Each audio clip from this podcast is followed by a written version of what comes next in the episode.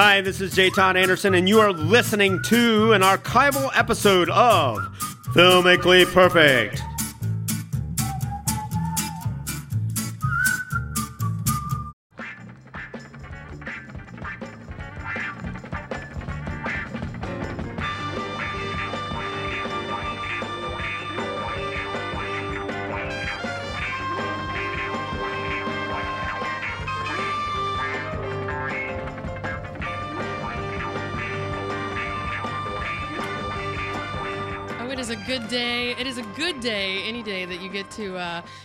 hear some uh, just fantastic, uh, sassalicious wah wah guitar music, but it's even better when you're staring at the film guys while doing it. I'm your host, Nikki Dakota, in the studio live and in person for real. We are here on a beautiful rainy day in the Miami Valley to present for you a uh, fresh and awesome edition of Filmically Perfect on Why. So it's my pleasure to welcome to the studio the nitrate film archivist for the Library of Congress and the largest frame brain on the planet.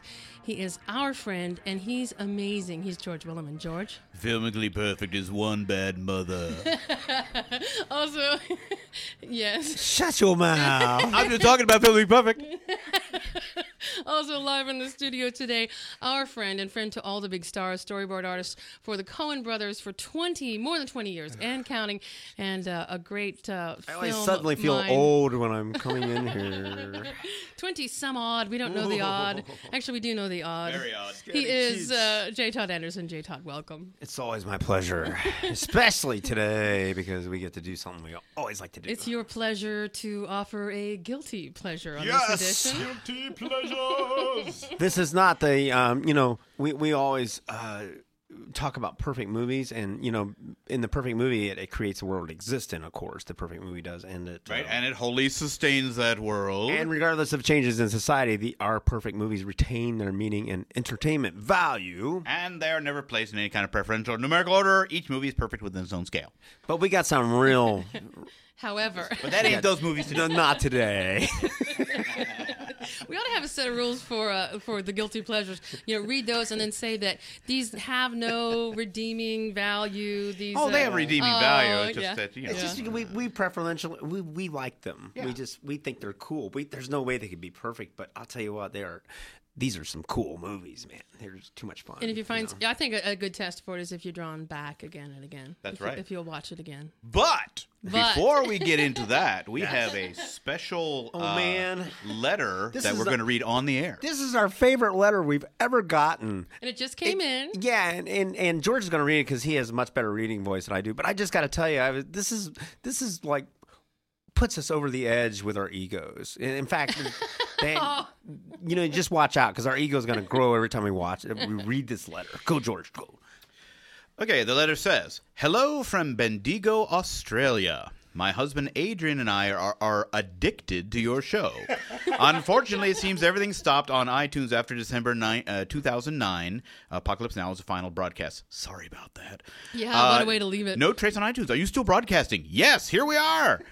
We love the camaraderie shown with the three of you. We think if we were to go to the States, that Yellow Springs would definitely be on our destination list. oh, please come to Culpeper also. Keep up the extraordinary work. Some movies we love and submit for your consideration Razzle Dazzle, which is an Australian film, Midnight Run, 12 Angry Men, Scrooge with Alastair Sim, Sim, excuse me. I'll put my thumb up for that one. Uh, the Legend of 1900 and Cold Comfort Farm. And then they go on to say, Can I just say I hated Love Actually, especially the porn star bits and anything to do with Hugh Grant. And actually, they put Huge Grant, which is even better. Sorry, Nikki. Yeah, sorry, Keep that up was the great mine. work and God bless Carolyn and Adrian Staskiewicz. Please send email to this. Oh, never mind. Yeah. Uh, yeah. Please send all Well, responses thank, to. you, thank you so much, Carolyn and Adrian. Yes, we thank you so much. We just we need that occasional that was boost, that, you know. that was Bonzer. Thank you. Thank you. And uh, from down under, how very nice. we're that a really getting away- out there, and you know the problem is when we stop recording these shows, we never like say, "Okay, we're done playing now." We just don't ever do it. We just come back and do it again. you know. Well, you're in town. It's so nice to be looking at the both of you because we're in town and we're um, tracking a lot of uh, new shows. Great, great new ones. I've had my musical, uh, I should say, filmical um, horizons quite broadened just in the last few days. And Yep, so, so you can gang out there. You can look forward to uh, a goodly amount of new shows uh, mixed in with some old favorites. We don't want to uh, blow everything on the first month. So, but uh, yeah, just just you keep listening. We Keep got all sorts of cool things coming up. we certainly do. And on this particular day, the, They'll get attached to collar though. honestly, I think I think I was the first to actually notice Yes, that you there was an absence of any color in any of these films, and and a couple of them actually were made in a time that they the uh, the directors could have used color Mm-hmm, but did not. So a very interesting batch this time around, and uh, stay close. By the way, if you would like to write your own letter to the film guys, uh, we always love to hear from you and. It's open 24 hours a day. You can just write film guys at perfectmovie.net. That's film guys at perfectmovie.net. You can uh, also write to us here at WYSO or find a link directly to the Filmically Perfect website, and that's at wyso.org. Oh, and we also now have a page on Facebook. Fuck! You can complain to us directly. Now, is Uh, that, in- can in people be a fan there? Is that? Is oh, that you how can. Yes, you can fan us on Facebook. and Let's in May, that. we're going to make an appearance. We- It's not solidified yet, but there's a chance that we're going to make an appearance at the Dayton Film Festival, and we'll have a live show, so you can, you know, pelt us with rocks and garbage, and and Aw, it really let us know how you think about the, the movie selections, or you can challenge us, and and then I'll turn you over to George uh, because you know he's our man from the Library of Congress. You know, you really shouldn't have said that because I think my mom is listening and she's got a really good throwing arm. We'll be a part. Um, we're going to do something with Film Dayton this year. Another great aspect to uh, films uh, originating from and being attracted to the Miami Valley. It's a great pleasure to be involved with that. So stay tuned. Keep your heads up. We'll be um, got some great new shows for you, and also a, a live taping in May. So uh, on that note, gentlemen, uh, on this uh, beautiful beautiful day, you have reached into the recesses of your film experience and pulled out two that are shy of perfect but still notable. And um, who, which, the, which, which will we present first here? Um, well, it doesn't matter, but I'll just say I've selected The California Kid, which is a made-for-TV movie, which is where I got my start uh, in the movies, uh, on made-for-TV Uh-huh. movies back in the '80s. And this was made in 1974, and this has our fearless, fearless actor from Dayton, Ohio, Martin Sheen, and one of the greatest actors to ever grace the screen, Vic Morrow, and Michelle Mamas and the Papas Phillips. Now, it's not Mackenzie Phillips. That's her. I think it's her ma. His But she was, I think. she was the girl that did uh, Mamas and Papas. She was the center, the blonde, the tart that sang with Papa John. And then making his one of his earliest screen appearances, Nick Nolte, before Rich Man Poor Man put him over the top. And he looks like Ron Howard. Go Yeah, he does. Yeah, Uh, but this, you know, don't call him Opie, whatever you do. Um, and and then there, the uh, Joe Estevez, which is Martin Sheen's brother, um, is in this picture too. So uh, this is a um, this was directed by directed by Richard uh, Heffron, who is a big made-for-TV movie guy, and I blue, do believe the the writer Richard Compton wrote the very first picture I wrote I worked on and back in the uh, uh, when I started in the movie business. Is that Thompson's last run? I think I'm not sure. We'll have to check that How out. We could could you up. know that? Oh my goodness! So you, My job. I guess so. It's probably I'm not sure. I don't think that's right, but I do recognize Richard Compton's name because he wrote a lot of stuff. Um, You say 1974 on this Yes. film, and that was uh, music from it that we came in with. with Yes, that yes, that was the wah opening pedal. music from it. it wasn't Charlie's Angels. By, uh, I believe, and I believe the uh, composer is uh, Luchi de Jesus, whom I do not know, but we'll be looking him up. with the largest frame brain. So, Jay Todd, did you first? I mean, you must have then come upon this first on television. Well, when- when we were kids growing up, um, this made-for-TV movie just hit. Uh, it just hit really hard because um, Martin Sheen pulls up in this 1934 three-window uh, Ford Coupe, and then Sheriff Roy. Sheriff Roy, he's the bad guy, and that's that's Vic Morrow, the famous Vic Morrow, and he was doing. It looks like he was a big star at this time, and I I'm not sure about any of this, but I think that Martin Sheen had just done Apocalypse Now, and he was gaining fame because this is like like when was Apocalypse? Well, Apocalypse Now came out in '79, but there was a lot of production on it. But Martin Sheen was a quickly rising star. I mean, he had done um, uh, Catch Twenty Two, Oh, Badlands, right? And and oh, and Badlands. I think yeah. that's where it wasn't. Sissy Spacek on that, right? yeah, yeah. It Wow. wasn't uh, Apocalypse Now. I think Badlands was pushing him over Yeah. the top around this time. So yeah, Um, he gets. It's interesting. He gets his name before the title, and then it's followed immediately by you know it's like Martin Sheen in California Kid, starring Vic Morrow. Wow. So I'm sure there were days of meetings between agents and production staff on how that titling was going to fit in there.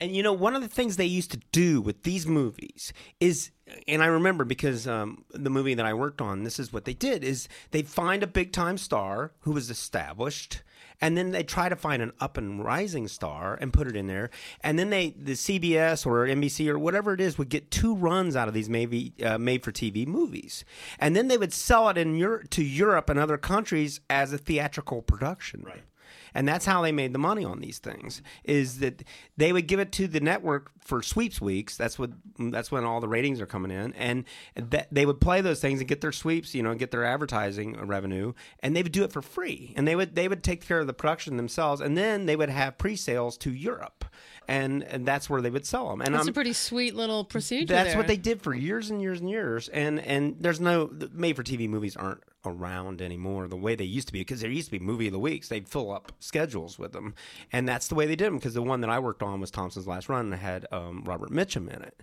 and um and and and Kathleen York. She was the up and coming star, and Wilford Oatmeal Brimley. You know. Um, It's the right thing to do.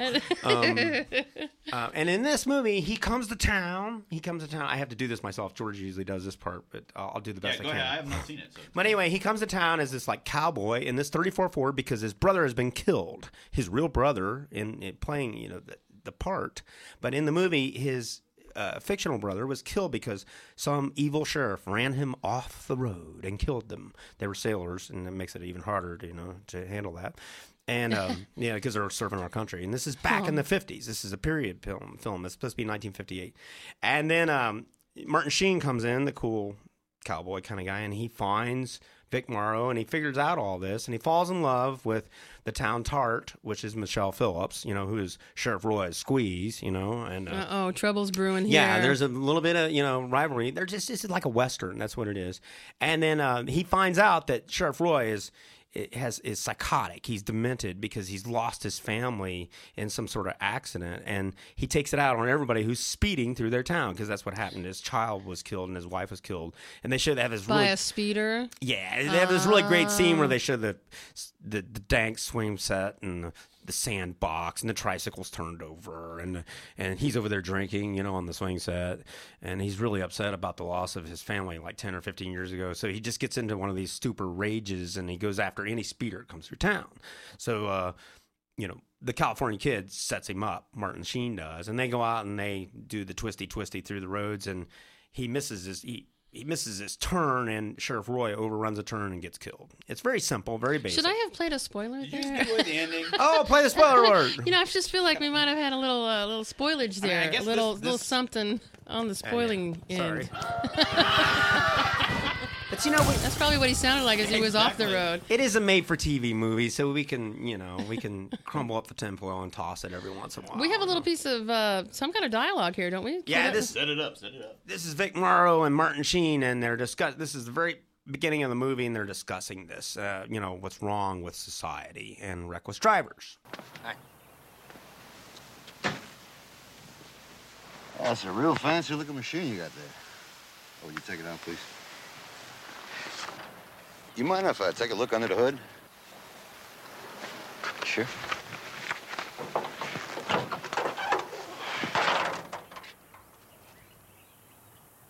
Everything and the kitchen sink. What did you do? 75 and 10. 75 and 10.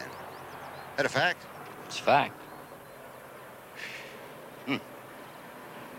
Oh, uh, you know what the uh, speed limit is here? 35, Uh-huh. You know how fast you were going? 38. Clocked you at 40.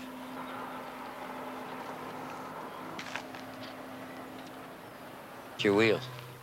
My wheels. You got oversized wheels. That throws your speedometer off some. Well, I heard a lot of stories in my day, but it's the first time I heard of that. That's a fact. Lock it up. We're going in. So Vic Morrow and uh, Mr. Martin Sheen, our man from Dayton, Ohio, before he was president. long before Before he went to Vietnam. Yeah, and uh, before he went on killing spree with Sissy Spacek and About Now- the same time, actually. yeah, about the same time. All right. one of the things that the producers always banked on on these movies was the star power, and it's all over the place. You know, because you know it's a real loose script. It's real simple. It's a very um, there's not much of a plot in this, but you watch Vic Morrow, man, he's an awfully good actor. And, And of then, course, um, I'm, I'm reminded of the horrible, tragic demise of Vic Morrow some years Oh, later. that Twilight Zone movie. and Why- something of a comeback effort for him, was it not? And No, after after just- a great career, he was just you know filling in time. I think that Mar- uh, Vic Morrow would have just kept coming back and coming back because he was one of those great actors. And I met his his ex wife a couple years ago and ran around with her in France when we were at an awards ceremony, and she was fascinating. She was a writer, and then I know his daughter Jennifer a little bit, you know, through the Coen brother affiliation, and. Um, when I see them, I always think of Vic Morrow because he was such a powerful screen uh, presence. And not to diminish um, Nick Nolte or Martin Sheen here, but this is one of my favorite movies because of, of Vic Morrow and his evil, this demented sheriff he plays, Sheriff Roy. can Um, I ask you what keeps it from being full on perfect? What, what I think the writing's a little loose. You know, this is going to survive because it has that amazing 34 Ford and all the hot rodders. Like I know here in Dayton, every Friday they meet at Kmart there, and if you brought that 34 Ford in there, they know exactly what the California Kid 34. So it it lives through you know our fascination with machinery. And this is what I'm looking at is a disc that's been reprinted from Universal, and it just looks spectacular for a made-for-TV movie. And um, George and I are noticing that Universal is doing a very good job at taking care of their pictures, although they own everything, it seems now. And George's picture was made by Universal that he's going to talk about. That is correct. Yes. Um, this this is and, and there's some similarity to it in the idea of um, uh, street rods and fighting the the man and and whatnot. This is a film from 1984. Uh, directed by Walter Hill. This is right after um, he had done 48 Hours. In fact, that and, and if you see the trailer, that's a lot of what they they uh, kind of push on people, It's like from the makers of 48 Hours.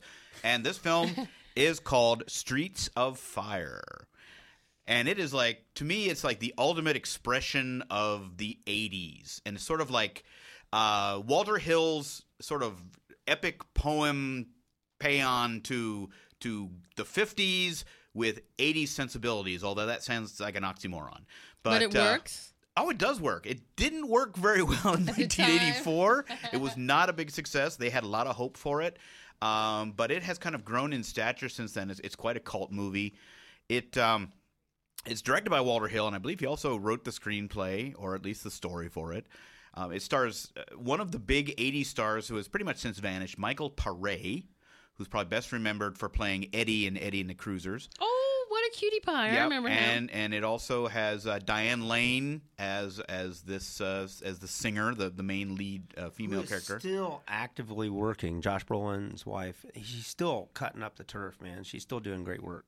and also uh, Willem Dafoe Oh, plays the villain, and he's probably never been ickier. Um, Who is Willem Dafoe? Didn't he? Didn't he? oh, sorry. Who is that guy? uh, Rick Moranis and uh, Rick and Moranis. Rick Moranis He and- was in the '80s films Oh, a lot, wasn't 80s, he? yes. Yeah, yeah. And uh, Amy Madigan as the uh, hardcore uh, soldier on uh, Soldier of Fortune, basically. Wow. So the story the story mainly concerns this uh, this sort of mythical city. It's a cityscape that's sort of you know bits and pieces of all cities, and it's divided up into different areas. And it starts out in what they call the Richmond, and there's a concert going on with this singer Ellen Aim and her and the Attackers. And you see Ellen Aim come out and she sings this song uh, written by drat, I knew I was going to forget his name, but it's the guy who wrote all the songs for Meatloaf, like Paradise by the Dashboard Lights. And, Oh, and- I don't even. His name was Mashed Potatoes. No. His name's Cole Slaw. Cole Slaw. But it's one of those big operatic 80s power songs. You know, the moment you Oh, hear the, the chords, you know it's this guy's song. And I'm so embarrassed that I have forgotten his name. well, you can. We'll put it on the uh, on the website. Right. But anyways, uh, at the end of her song, Willem Dafoe and his motorcycle gang break into the concert and kidnap her and take her away because he wants her. Why not? You know. uh, so one of the concert goers uh, calls her brother, writes to her brother, who is Michael Pare, to come back. We need, they need help. So he comes back. He finds out about uh, his ex girlfriend, the singer, being kidnapped, and he gets together with her manager, who is Rick Moranis, and this soldier of fortune, who's Amy Madigan, and they go off to uh, to rescue her from the motorcycle gang. And of course, there's lots of explosions and Oh man, I can't wait. I just can't wait. and um, it it gets you know the, the whole thing that one of the greatest things about the film is the design of it because it's all wet city streets and neon lights and a lot of uh, quirky editing and and these beautiful transitions that kind of look like torn paper which are really Ooh. fascinating um, but to give you an idea, one of the things I think that probably people had a problem with is that Walter Hill has, has his characters speak like they're in a comic book. And the dialogue is very stilted and is very said in a very certain way. And I think people really didn't know how to take it. And to show you what I mean, we have a scene here between Michael Pare and Amy Madigan, but also the, a bartender named Clyde, who is played by a very young Bill Paxton. So uh, with a really goofy looking uh, uh, ducktail uh, hairdo. So let's play that little sound piece here. And Tequila. Hey, Tom. Tom Cody. It's been a long time, pal. How's your hammer hanging? How's it going, Clyde? Not so hot. I got beat up trying to save your old girl. I could use a little help with those guys. You should have been there, Tom. It'd been like the old days when we were in school. We'd have kicked ass. Hey, bartender, you gonna shoot the all night or you wanna give me another drink?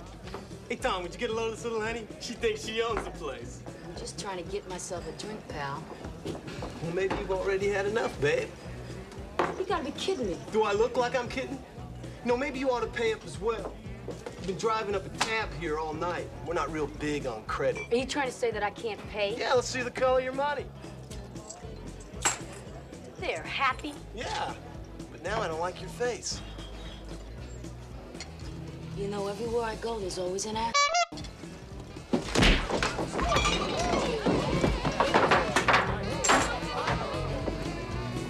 Hey, you got any preferences? I've always been a tequila man.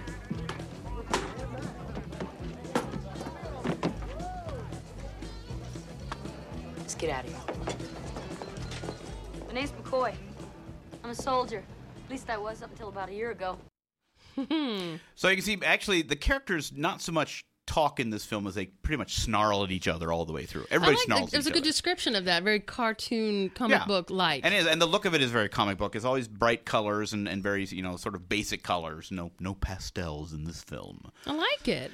But as they go out, the basic, you know, the basic crux of the story is this adventure of them going into the bikers' domain to rescue uh, Diane Lane or Ellen Aim, as she's called, and then they they get her back to the Richmond, but then they got to contend with the motorcycle gang coming back after her, and so it comes down to a showdown between.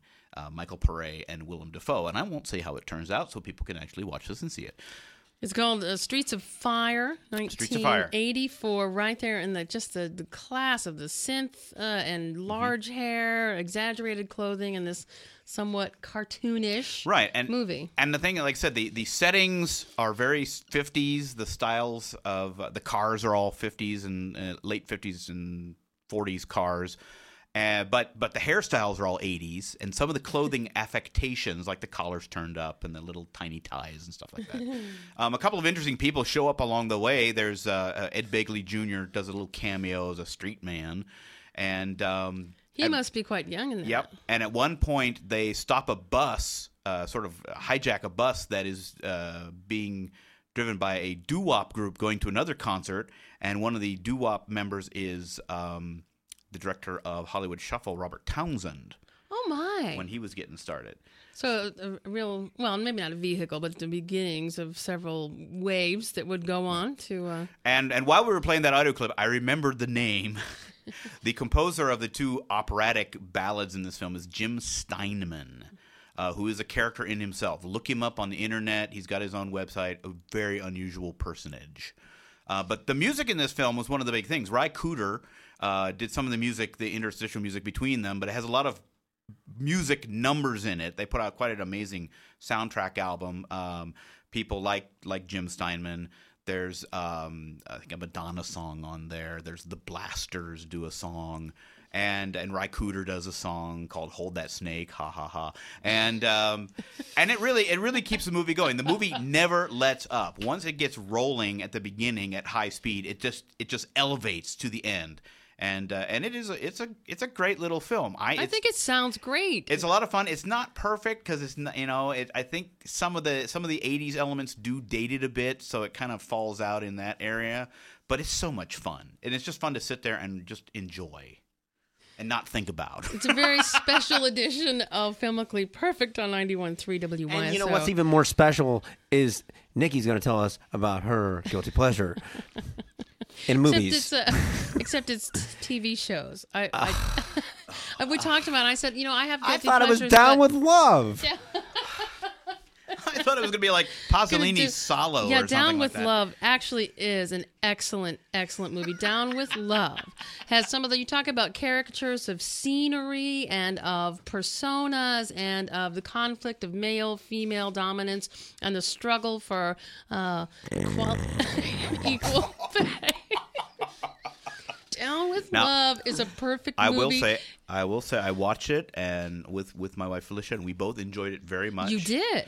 Um, I enjoyed except it's it. just like it's just like pillow talk. I do. So it's I dress up in pajamas and and watch it, and just hope that I visualize I'm on a split screen with you know somebody else. You do not. With split screen with You telephones, you know, not. like Wick Hudson. It's such a good and movie. who was it? It was Doris Day, and they were putting the little telephones up to their ears. So do you want the, the split screen with Rock or with Doris? I must. I gotta confess something right now. I was in love with Doris Day. Ooh, was She had a television show when I was a small pie. kid. And Yeah. freckles and everything, man. She So was it's like a caricature of pillow talk, but really well done with sort of modern sensibility, with a really, um, a really just a, a sharp, funny wit added in. It's uh, Well, I think that they actually pulled it off very well of, of a film that is a sort of an homage, uh, um, homage to to a style of film that is long since gone. I think they did an excellent job, and probably the best thing they did was putting Tony Randall in there because he is emblematic of that type of film. Uh, in fact, next month at the at the center in Culpeper, we are showing uh, Will Success Spoil Rock Hunter, Oh, which is sort of that kind of that kind of film, uh, which has Tony Randall in it. yeah. So I would like to know then why George this is uh, cannot be considered a perfect film since you've seen it. Why? Why Uh, can't it be perfect? because the two of us cannot agree on it. We just. oh, I see. So- Consensus so, is the word. So I'm, I'm staring my hairy eye we over have then a board. to we Jay have a Todd. board we have to pay to. You know, we have to like go to this board, and Bud Enske's in charge of this board, and we have to present these things, and we have to go under the knife. You know, um, so we. just I can't believe that Bud wouldn't like it. Well, actually, the truth is that Bud was up for the the role that Ian McEwen got, and he's kind of he's upset about it. well, that. you never said that. Well, I'm gonna have to talk to Bud, and we'll get back here. Uh, He new kept saying, he shows. keeps saying, asset or liability, boys. What is it? Bud Ensky, you know, he's all over us. He's our boss. This has been a very special edition of Filmically Perfect and the clarion call to a new swing of brand new shows every Friday at 12:30 on 91.3 WYSO, Yellow Springs, Dayton, Springfield. And uh, are we going to give any tip of the hat for what's coming down the pike, or just stay tuned? Oh, it's just a little bit of everything. Although, like we said earlier, don't look for anything in color. Everything is monochrome. And it looks good. And then there is a cool hat gag in one of the movies we're doing with two very famous comedians. So that's it, our tip of the hat. There's a hat tip gag of the hat. There's a lot of hat humor coming up. See you on the radio, gentlemen. Thank you. Thank you. Like a robot.